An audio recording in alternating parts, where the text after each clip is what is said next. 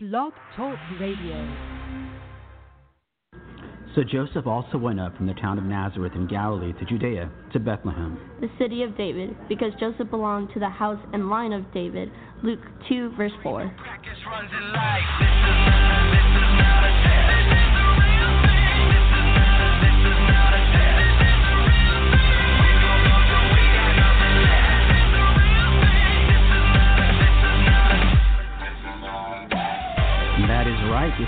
Test. It's the Real thing. That is right. With three shows left in the year, or two shows left. Well, keep Two. Christ and Christmas. We'll talk about that in a Ooh. second. Maybe if I read the note, two generations with. One mission. This is the Christcast 2020. My name is Jason Dyes alongside. Kiki Culpepper. And thank you so much for listening. Um, meant to mention, did I already tell you that we had listens in Japan?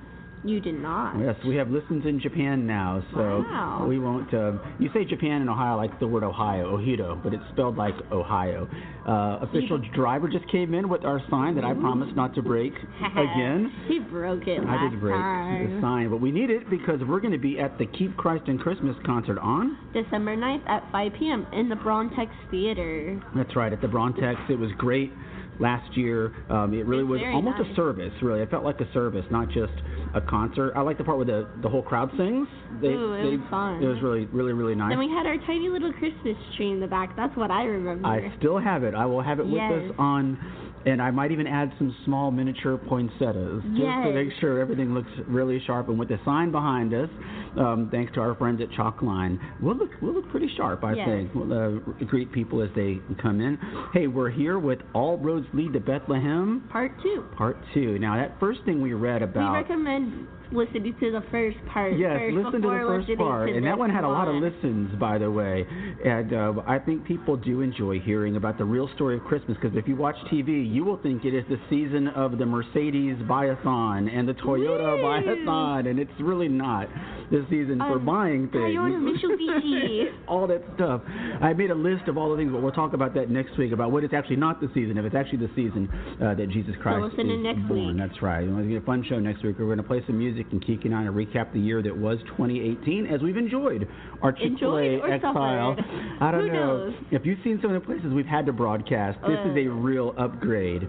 Um, what we what we read in that first in that first uh, verse, um, it says they went up to Bethlehem. There's a reason that they say It's went the wording is Yes, like the that. wording is very significant. Um, and Luke would know because he spent most of his life in this part of the world. But Bethlehem is 2,500 feet above sea level.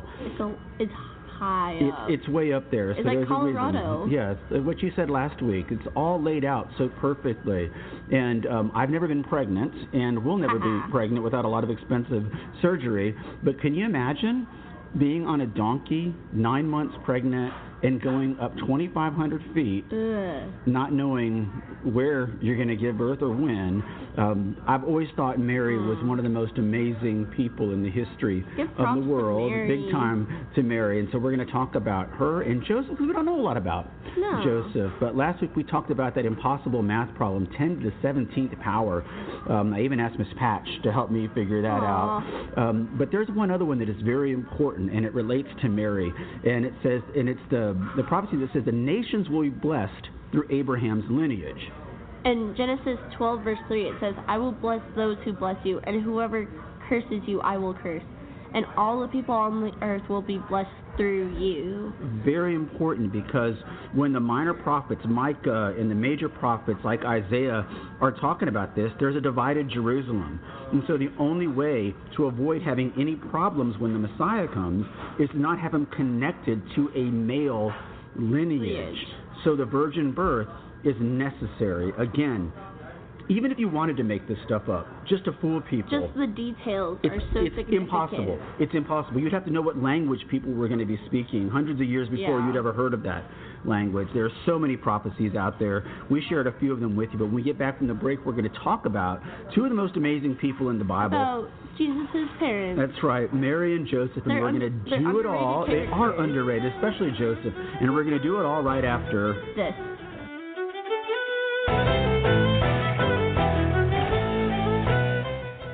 Don't forget, starting on the 17th of December, you can hear Oakwood's A Dewberry Christmas, a Christmas audio series. You simply have to Google Christcast 2020 or say, Alexa, play Christcast 2020 podcast, and you'll be able to hear a Dewberry Christmas. Hey, we're back from back. the break, and so like I said, we want to talk a little bit about, you know, we see the nativity scene. I went to a live nativity last Saturday. You've kind of seen it.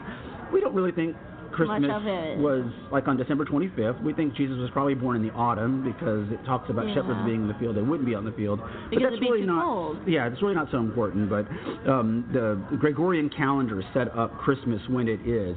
But it is the event that Mm. we're celebrating, not what specific day it came on. Um, but Mary is a very interesting person, and she bears witness to a lot of things. And one of them is Mary is present the first time Jesus performs his first miracle in front of people at the wedding in Cana, where Jesus turns water into wine for the couple getting married. That's right. Mary's present for a lot of the miracles that Jesus does because she's the proud mom that she she is a proud mom, and I've always thought that that verse is kind of funny because Jesus gets a little snarky with his mom. He says, "Woman, why do you bother me Yeah. with this?" And it's almost like she Teenager was sassiness is Yes. always there.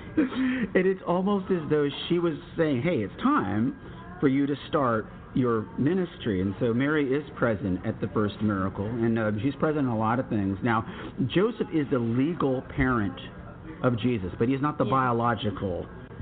Well, as an adopted person, I have a- biological father, Yeah. and then I have my dad that raised me. And Jesus is like that with Joseph. Joseph is a, a, trem- a tremendously amazing character when you think that he takes on Mary while she's pregnant, before they're married. And in those days, that requires a lot of humility to walk around the village of With Nazareth a married, with a pregnant person who's not even your who's own. not your wife exactly and um, it's very interesting and and joseph is also from the line of david uh, both Yeah. jesus and david were married in Beth- born in bethlehem and so was joseph and uh, like i said we don't really hear a lot about joseph um, because you know, when we look at the Bible, the last time we hear about him, they've gone to Passover when Jesus is 12 years old. That's when Jesus Yeah. gets lost in and the that- temple. In the temple, and that's the last time that we hear about Joseph. A lot of people believe he probably died uh, before Jesus started his ministry. But And we'll never know. We'll never really know. It's never officially recorded in the Bible. one of the things that is important about Mary is she shows that to follow Jesus, sometimes it does require suffering because she was there at the cross when Jesus Yeah. was put to death. And so, Mary was there for everything that went through Jesus. She was there when he died on the cross. She was there when he rose from the dead. She was one of the women that went to the tomb to put spices on his body to freshen him up when he was in the tomb. But they weren't able to do it that day when he was put in the tomb because it was the start of the Sabbath. Right.